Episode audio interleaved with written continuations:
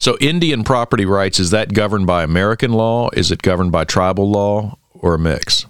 It depends. Oh. Um, You, you know, you really are a lawyer at heart. You really are. Congratulations.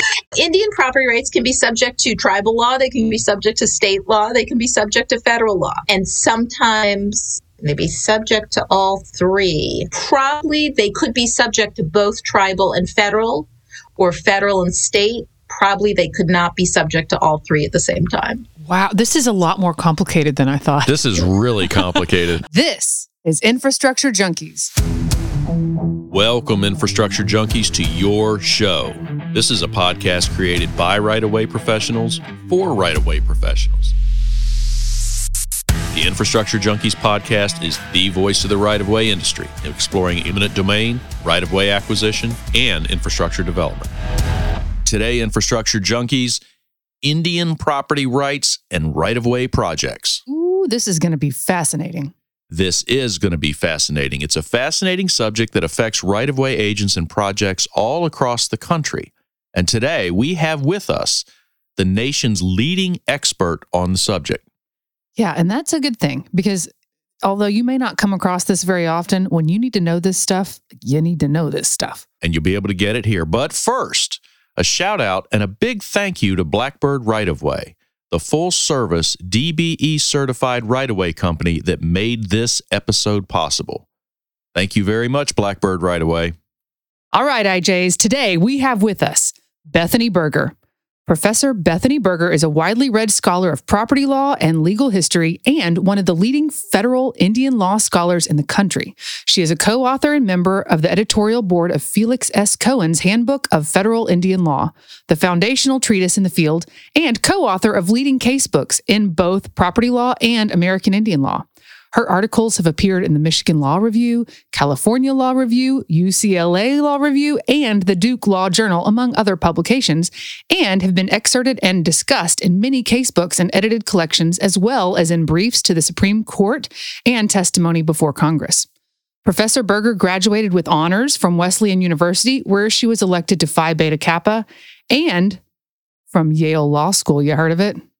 Yeah, I have heard of it. With Princeton and Harvard, that's one of the big three. It's a kind of big deal. It's a very big deal. Yeah. So at the University of Connecticut School of Law, Professor Berger teaches American Indian law, property, tribal law, and conflict of laws. Bethany, thanks for coming. Good afternoon, Professor Bethany Berger. I understand that you just donated blood right before you came on. I did just finished just 20 minutes ago. Well, are you okay to answer some really tough questions? We'll see. Did you get a cookie and some orange juice? I brought an apple with me. I got, I picked up some juice. I didn't have time to drink it. Well, good for you. Thank you for doing your that that lovely. Law professors are human too. I never knew that when I was in law school, but they're they are humans as well. Well, Bethany, we're so excited to have you on to talk about Indian property rights and reservations. And I'll tell you, for our listeners, you may remember last year we had an episode, Infrastructure Junkies Roundtable Part 2. Mhm. And one of my topics was exactly this. And I had so many questions. I had recently visited an Apache reservation in New Mexico with my family, and we went to this beautiful church and we're looking around and I, I just started thinking i don't know anything about this. Who lives here? How do they come to live there? Uh, what happens if a road needs to go through a reservation? Can they do that? Can we condemn it? What, what happens? And i had all of these questions on our infrastructure junkies roundtable hoping that someone could answer them and we all just kind of scratched our heads and went well guess we'll never know the answer to that. And google was not all that helpful. So when we heard about you i thought this this is the one. Yeah. she can answer the questions no one can answer So let's first answer the most important question, which is it seems like standards are constantly changing in our society. What is the preferred way to address people who were here before the English colonists got here?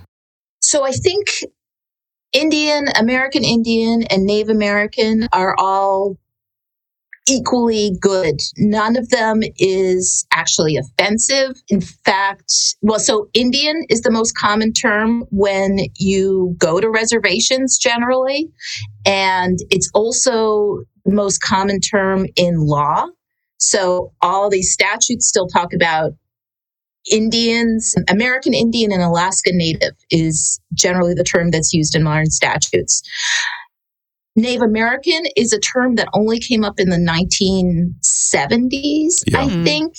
And when I was doing historical research looking for Native Americans back in the 1820s, the only place I found it was referring to uh, kind of an anti immigrant group. So that's a kind of weird historical thing. I think mm, the trend is to start saying native or indigenous because both American Indian and Native American are not terms accepted by Alaska Native people or by Native Hawaiian people. So, oh, and if you're talking about an individual, best to talk about their particular tribal connection. So rather than saying somebody's an Indian, say someone is Navajo. Interesting. Great. Yeah, Oh, that, yeah. we just yeah. got. I mean, we got our money's worth right there. Right, right. Well, that's the end of this episode. You've gotten your money's worth. Okay, so but here's what's fascinating to me, and we had another law professor on last season, Tanya Marsh at Wake Forest, and she she specializes in cemetery law and human remains. Very, very arcane for most people. And I think she teaches the only cemetery law course in an American law school. That's right. And so then we found you, and I'm like, this is great because each of you has this specialized knowledge, which isn't very common and is very useful to our industry. But here's the question. And how did you, if you look at your CV, if you look at your list of published articles, this isn't just something that you have a hobby in. This is something you've studied deeply and, and been published on in many great journals. How did you get into this? Do you have Native American uh, ancestors? Is it just something that came naturally of interest to you? How'd you get into this? Right. So I don't have any native heritage. I'm from New York City, so didn't grow up anywhere near Indian country. It's kind of one of those happy accidents that happens in law school. I started law school interested in international law and particularly international human rights law, and I did some of that. And I was frustrated for the lack of being able to use precedent in the same way, and also because of the the cultural differences sometimes made me feel like I wasn't great at addressing those issues. But so I went to a summer job fair, and the Cheyenne River Sioux tribe, which is in South Dakota, was looking for people to come work in their tribal attorney general's office. And I went there my second summer and fell in love with it. Just the overlapping sovereignties, the questions of different cultures, and also the huge importance that a lawyer can have doing federal Indian law. So one of the cases I worked on was South Dakota was imposing a tax on Lakota people on the reservation that three Supreme Court cases involving Oklahoma had said was illegal. And they would have kept on imposing that tax had it not been for a couple of tribal members that went to law school, came back and said, this looks wrong. And so there we went and challenged it. So you can have this amazing impact, Yeah. uh, plus do fun stuff. I'll tell you, I don't even think this subject was sufficiently taught in elementary school, high school, had no exposure to the topic uh, as an undergrad. And, and Bethany, I didn't cover it in law school, not even in my property class. So this is great. This is great. All right. I do remember, like back in third grade, this concept that this concept of Indian property rights as they understood it pre colonization was very different in some tribes from what we understand them to be. And that can be both personal property and real property. Would you agree with that statement? No, I would tend to push back on that a little bit. I think that has been a kind of common story that Indians had no concept of property and that's why the treaties went so wrong. I think if you look at the concepts, there's a lot more, there's a lot of similarities. There's definitely ideas of individual property. There were distinct ideas of territory, of agreements regarding property. Uh, a difference, though, is that there was more emphasis on commonly owned land. So, a lot of land people had common rights to unless they were interfering with the rights of the individuals that had primary rights. So, that's a bit of a difference, certainly, than the property law we have today. It's not actually so different than the law in Old England when, as you know, there were all these customary rights to cross over land and graze on land and stuff like that. So it's more of a difference of degree than totally kind. Okay. All right. Now, what's the current derivation of property rights among Native Americans, like now as it exists today? Yeah. So it's complicated. Yeah. Well. Um, so reservations. There are at least four different kinds of property tribal trust property, individual trust property, Indian fee land, and non Indian fee land. So, trust property is property that's held by the United States, but it's in trust for either the tribe or the individual. And that comes from both the kind of historic status of reservations since the founding of the United States, but also laws that were put in place to prevent states and non Indians from unfairly taking tribal Indian land. And then there's a lot of Indian fee land, which is land owned by Indian people on the reservation, but otherwise it's subject to sale and so on, just like other land. And then there's non Indian fee land on the reservation, which is land owned by non Indians on reservation, which is basically the same except for some jurisdictional things with any land off reservation. And all this comes out of a history that's about 200 years old. So, so all of like uh, a reservation has a little bit of all of that on it. Okay, yeah. this is. I just assumed there was like this is a reservation. Here's the boundary of it, and it's all owned by the trust people. Uh, th- th- that's fascinating to me. So one reservation can have tribal trust, individual trust, Indian fee land, and non-Indian fee land.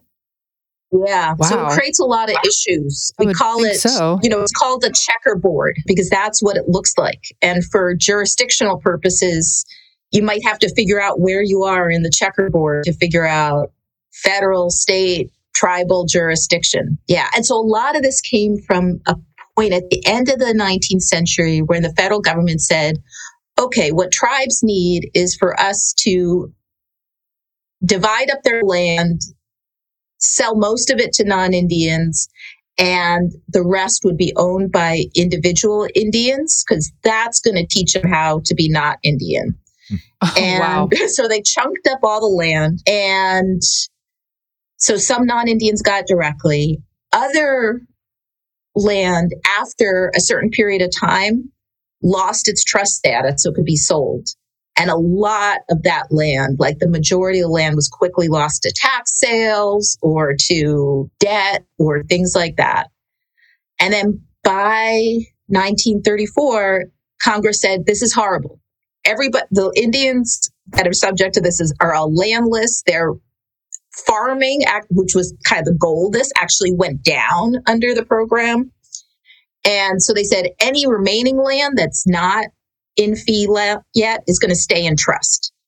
So it kind of froze in the place that it was in 1934 after this allotment program. And it's has it stayed eh, like that?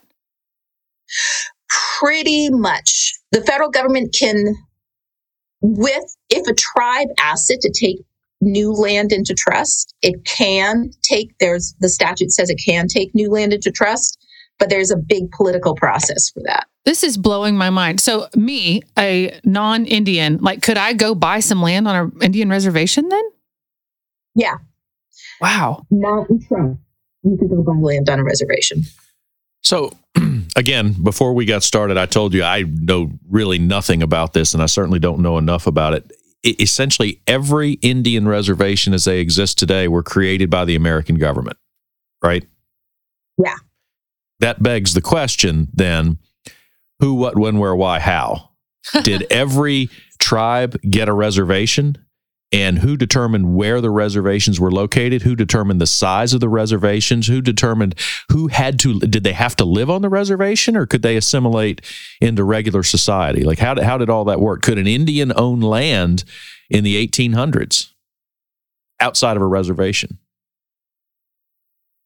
That was a bunch of questions. I know. Well she's a smart professor. That's true so the, the general answers is going to be different for all tribes definitely not all tribes got reservations. You got a reservation if the federal government decided you were enough of a pain to deal with that they wanted to limit your land by law. So, for example, where I used to work on Navajo Hopi reservations, the Navajos got a reservation in 1868 because they were a big tribe that was in war with the United States and the United States says, okay, let's limit this, let's confine you on this piece of land.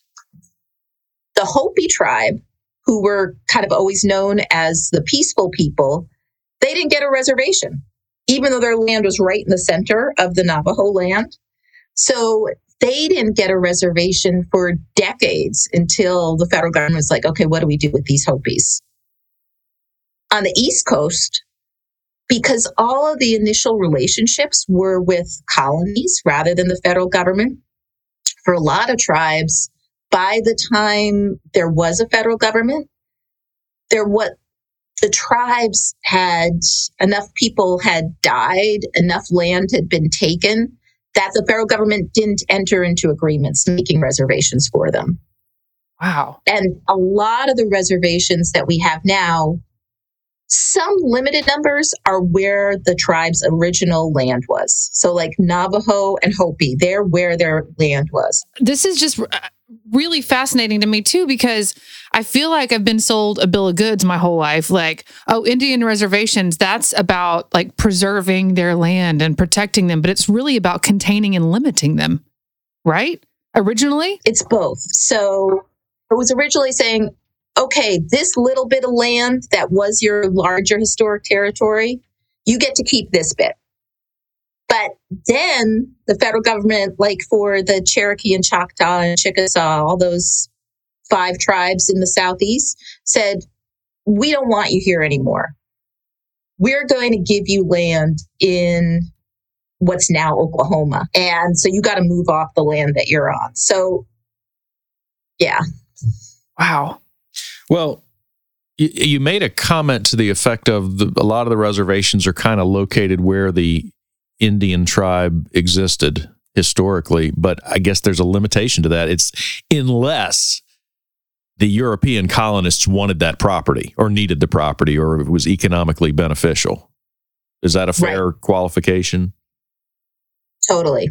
And for basically all the tribes east of the Mississippi River except for some in New York, some in Michigan. They were all moved west. Since then, in the 20th century, some tribes have gotten new reservations recognized in what used to be their land, but particularly east of the Mississippi, we got a lot of moving around.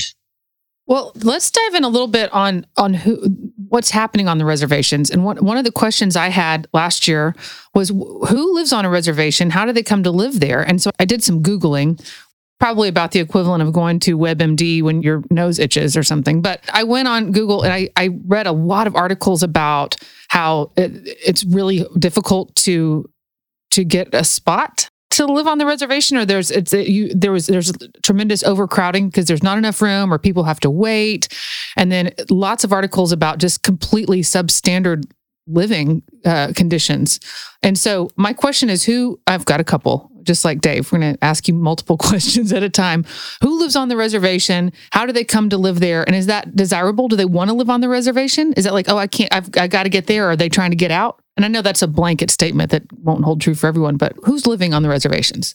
It depends. So we just talked about checkerboarding and allotment. Mm-hmm. Because of that, on a lot of reservations, most of the people that live there are non Indian. Um, what? Um, or at least a lot.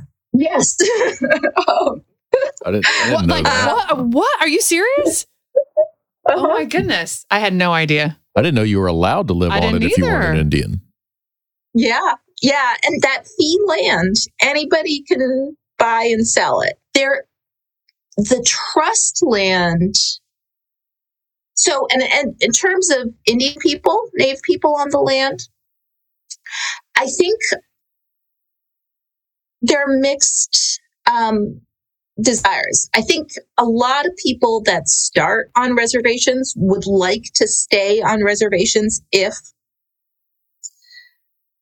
economics and everything would allow them to.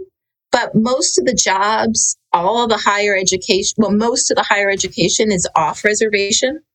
So lots and lots of Native people have to leave reservations. There was also a whole thing in the 1950s encouraging Native people leave reservations and go to cities. So a lot of Native people left reservations then. And so interestingly, now that there are more jobs and economic development happening in reservations, Native people are moving back.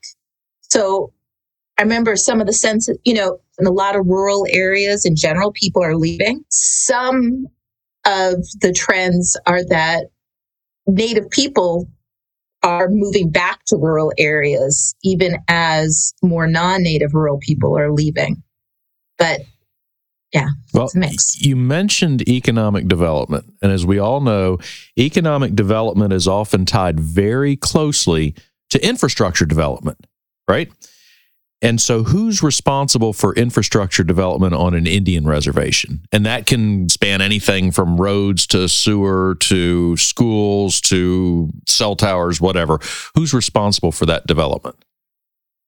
Us.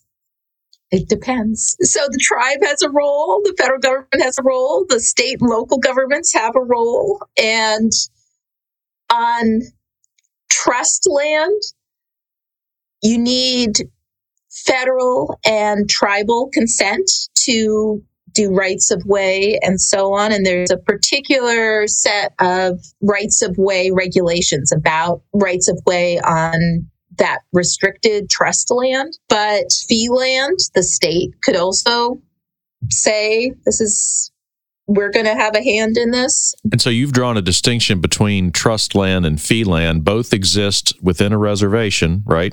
So is there some sort of master map which designates trust land from fee land? There are maps. The Bureau of Indian Affairs has maps. They're, they're not super easy to access. I've tried just Googling them. I love starting with Google. Um, Right. and, you know, not super easy. Okay. Well, let, us take a simple infrastructure project like a road or a highway or an interstate or something like that. Whoever is going to build that road, and frequently it is the state, right? Can they build one through an Indian reservation?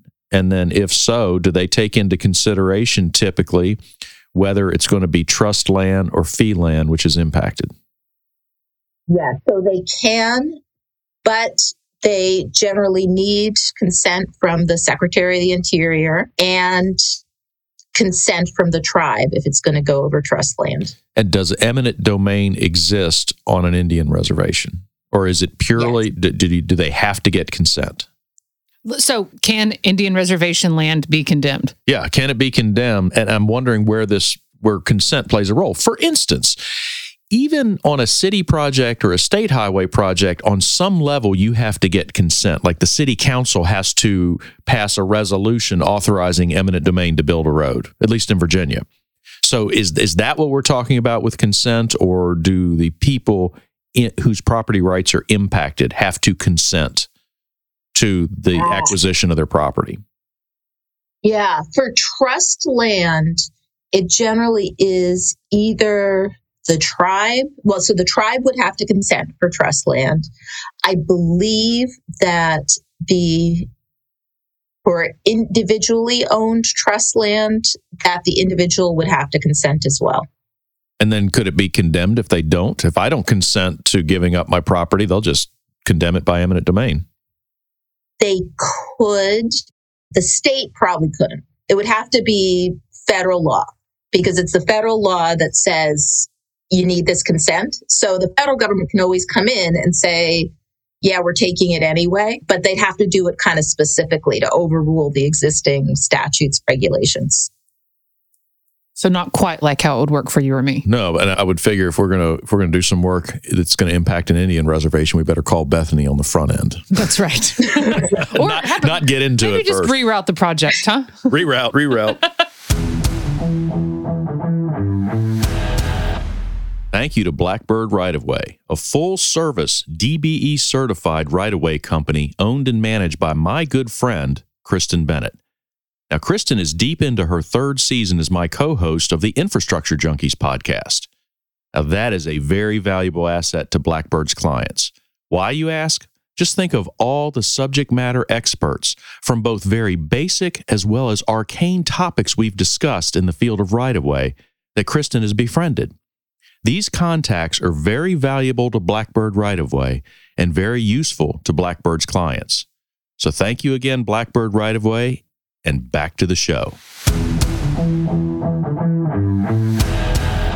So, Indian property rights, is that governed by American law? Is it governed by tribal law or a mix?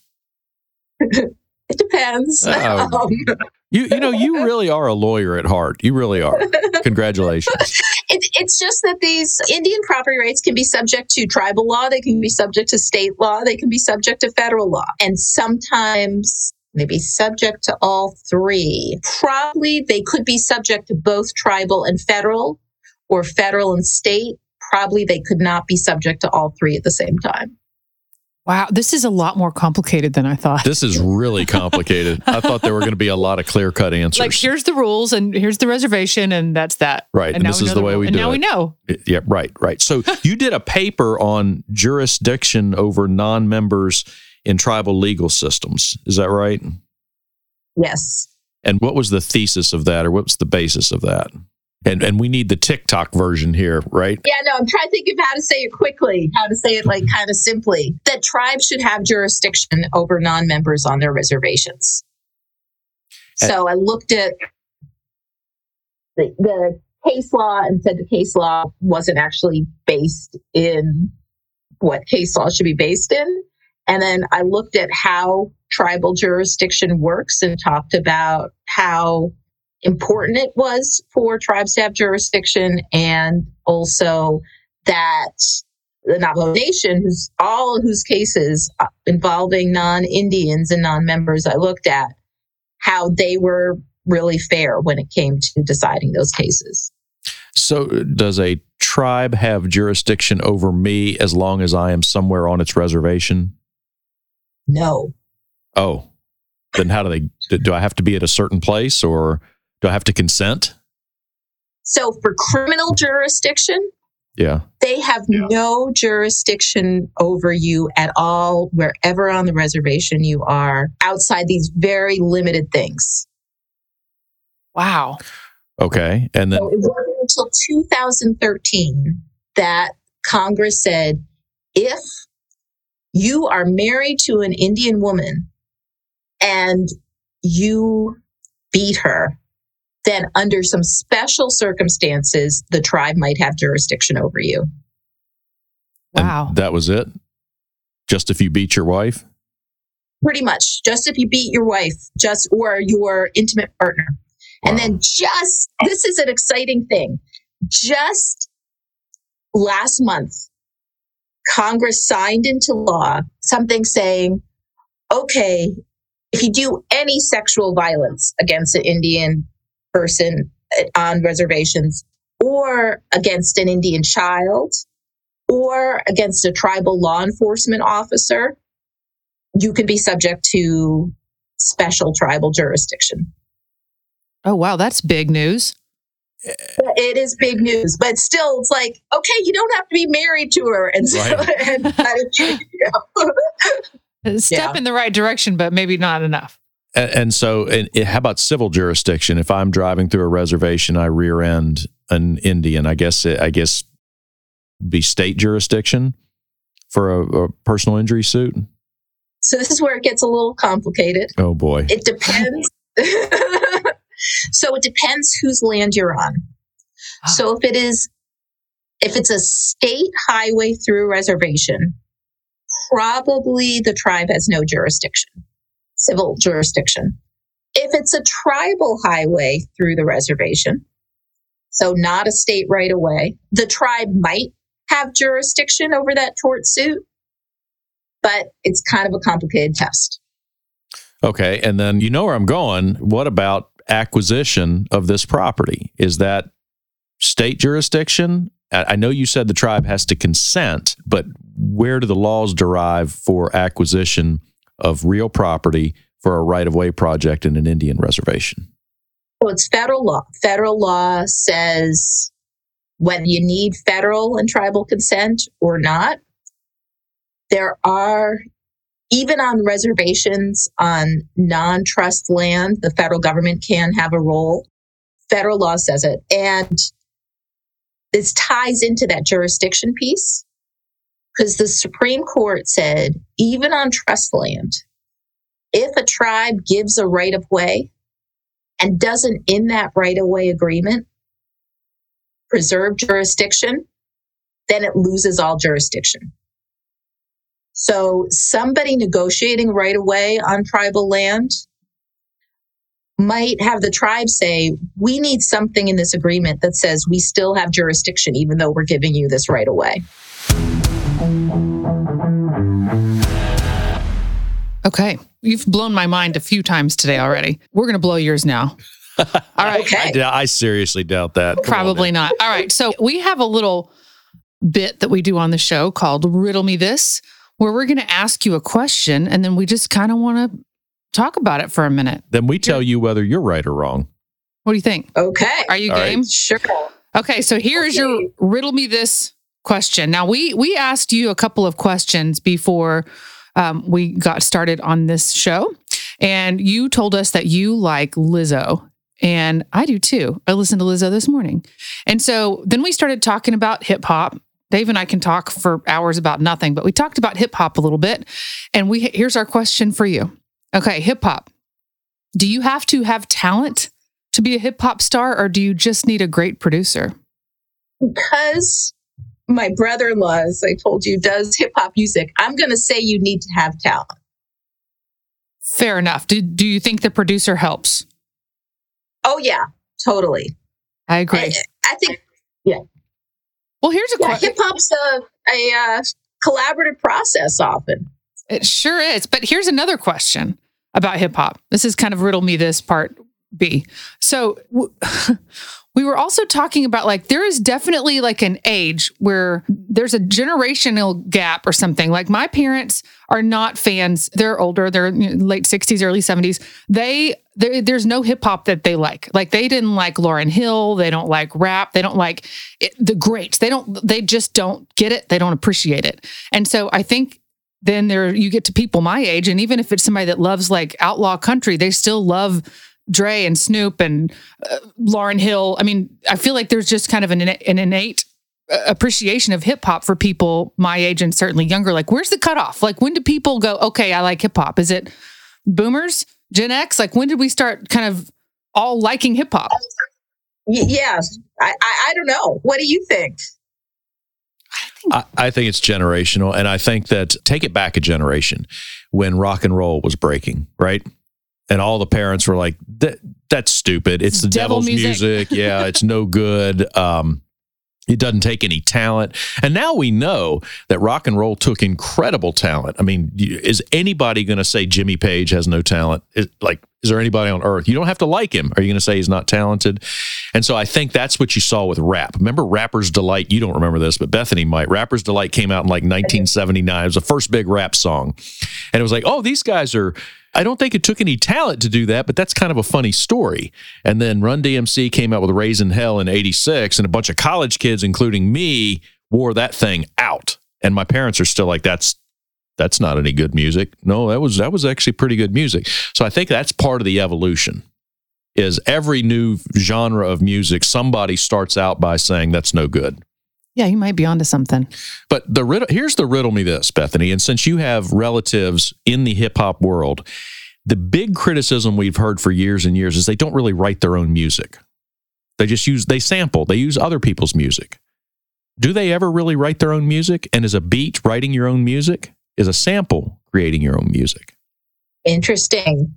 Well, since the things I write are all based on something somebody else already wrote. In other words, cases. Yeah. That's what a sample is, I would think. So picking the right thing is hmm. pretty pretty significant.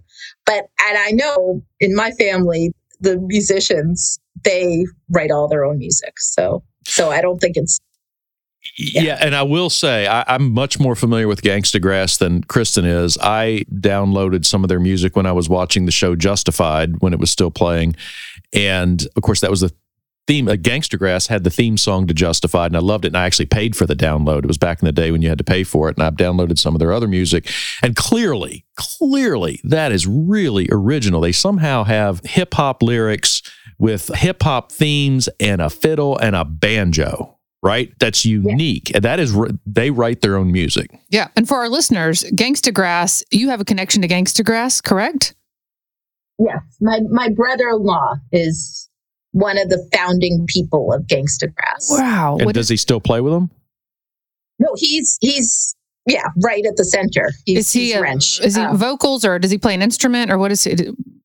What does he do? all of that, and he does producing. My so gosh. He's, he's, a, he's a writer, a singer, a player. Yeah, no, he makes our family seem much cooler than it Oh, otherwise. for sure. That's like y'all are way cool for Well, sure. Gangsta Grass is coming to Charlottesville, Virginia later this month at the Ting Theater. We should go. We should go. That'd be pretty cool. So Yeah, so it's it's bluegrass and hip hop m- mixed together, and it sounds amazing. And actually, just kind of on the Indian law theme, listen to their cover. They don't do that many covers, but listen to their cover of "This Land Is Your Land," which is really interesting and moving.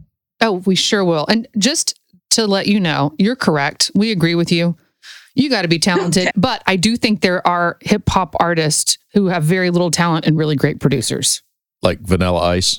Probably. But like Eminem, uh, his last album, there's some songs on there where he's rapping so fast. I don't know how your brain could keep up, like your mouth could keep up with your brain. It's like that's talent on another level. Right. Another instance when we're talking about sampling stuff, Dave and I were at Podcast Movement, which is a big conference for podcasters, and we got to go to a show with Questlove. Okay. Oh, yeah. Who yeah. just won an Oscar, by the way, after the slap heard around the world. But so we go, and, and I'm like, what's Questlove? Is he going to rap? Like, what's he playing the drums? Like, what's he going to do? Well, he's DJing.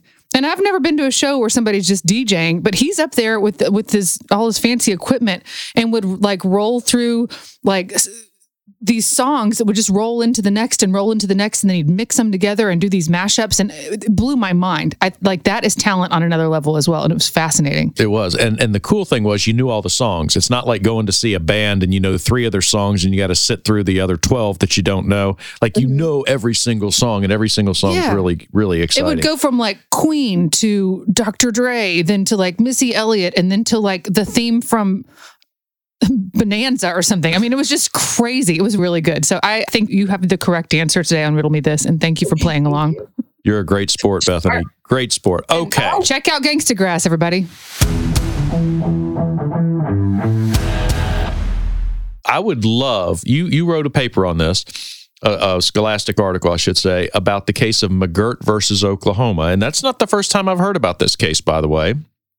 And it's been brought up to me in a right of way context, and somebody actually asked us to do an entire podcast on that case last year. We just didn't get to it. But since you wrote the scholarly article about it, could you tell us in simplest terms what this case is about? Sure. Before I do that, I want to say two. Well, another connection I have to the case that I wrote briefs for the National Congress of American Indians in that case and the case that came before it and the Indian country case that came before it. So I'm meshed in McGirt. So it's about whether the reservations in eastern Oklahoma that the federal government moved those tribes that I talked about to still exist. So basically, the federal government said to the Cherokee and Creek and Choctaw and Chickasaw and Seminole, you can't be here anymore in Alabama, Georgia, Florida. We're moving you to Indian territory. And we're giving you these really strong treaties saying these are your reservations forever. And then later on, the federal government said, we don't like that so much. So we're going to divide up all your land. But they never said the reservations didn't exist anymore. But Oklahoma immediately started acting like the reservations didn't exist anymore. And they acted like that for 100 years. And the case said that's not how you end a reservation. A state can't do it. Federal government has to do it, has to do it really clearly. And they didn't do that clearly enough here. So it was kind of a takings case, right? The state was taking the, the reservation and they weren't doing it properly? No, it's a jurisdiction case. Okay. So whether something's a reservation doesn't change who owns the land. The non Indians owning their land on those reservations still do. It's whether the state has jurisdiction over Indians on those reservations and whether the federal government and tribal ju- governments can have some jurisdiction on those reservations. Okay. And so, why is this case important? Clearly, it's important. You wrote an entire article about it, and other people said, hey, you got to talk about this case on your podcast. So, why is it so important? Because it changes jurisdiction for half of Oklahoma. That's significant. yeah, that really is. That had to explain how so. So it's mostly in criminal areas. So if an Indian commits a crime on one of those reservations, the state doesn't have jurisdiction over them. Federal government has jurisdiction over them.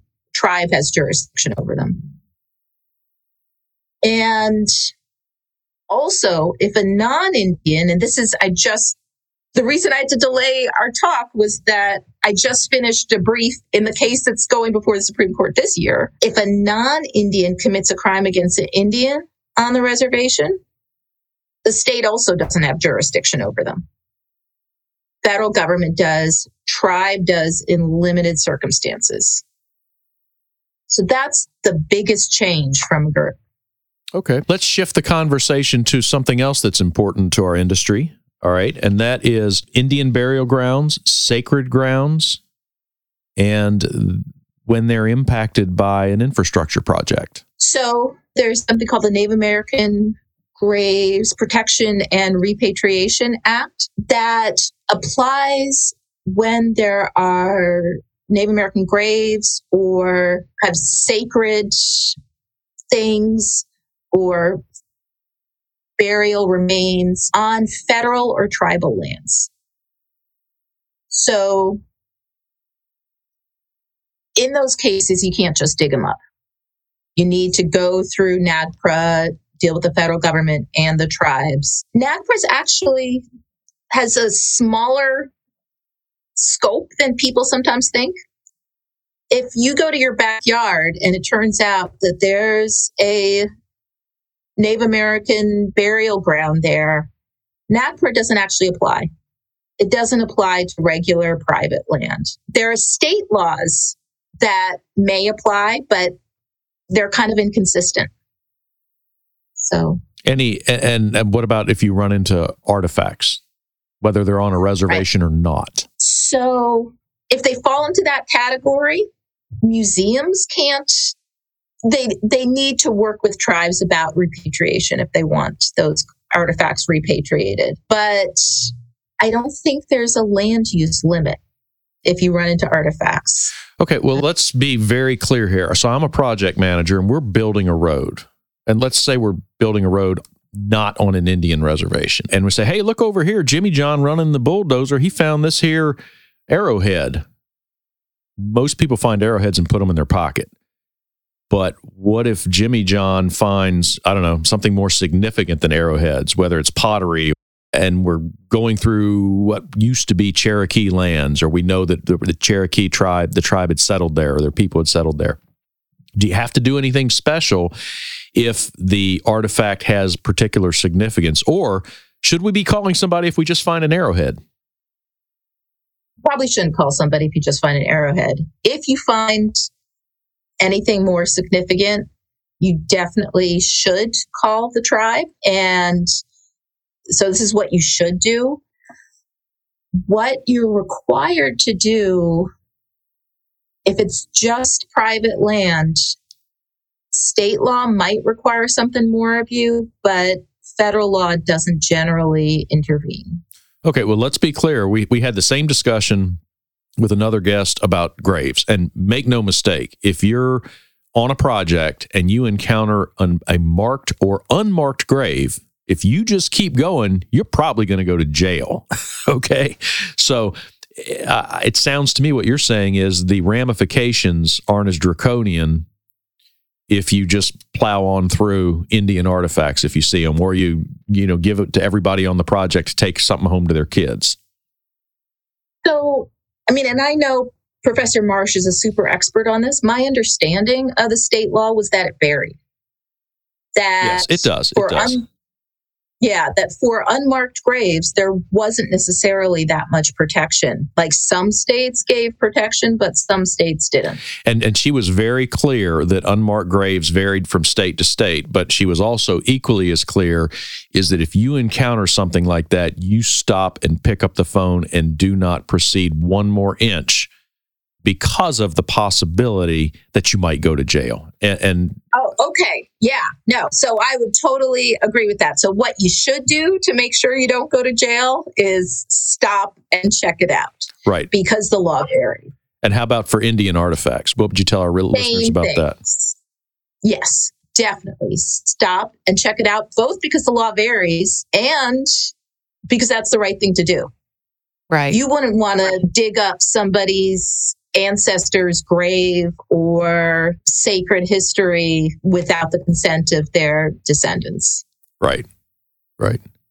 That's fascinating. This is this you, you have truly blown my mind today on a the, number. You like that phrase, topics. don't you? Yes. I mean, I'm a little bit wiser about Indian property rights after this conversation. So, Bethany, a lot of people in our industry are familiar with what's called a Section 106 review, which, as you know, can span anything from buildings of historical significance to Native American, I think, artifacts and burial grounds. Are you familiar with the Section 106 process?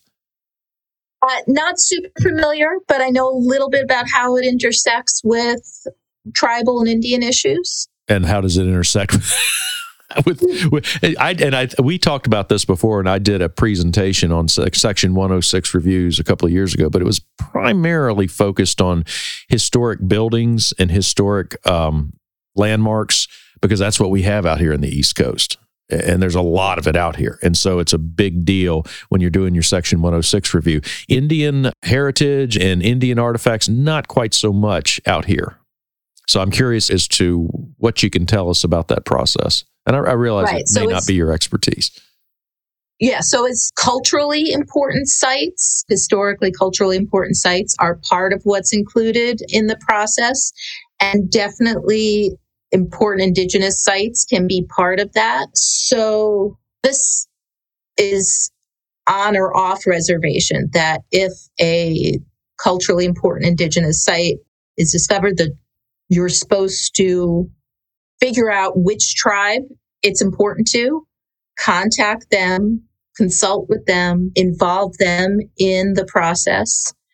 And if you're on a reservation, then tribal preservation offices have the same role as state preservation offices do off reservation. So, you know, you're much more familiar with all the details about how it goes, but this is often a place where tribal, culturally important interests have to be considered and where tribes may have to be consulted. Yeah, and, and what I recall about this is that in a Section 106 review, no matter what it is, consultation is really the cornerstone of the process. And what I found interesting was what Section 106 seeks is consensus, and it wants you to talk to whoever the impacted parties are, and in an attempt to seek consensus on accommodating the affected party in the wake of that right of way project. It does not, and correct me if I'm wrong, it doesn't give the affected party any sort of veto power over the project. You're just trying right. to you're trying to appease them and, and make them allay their concerns over the impacts.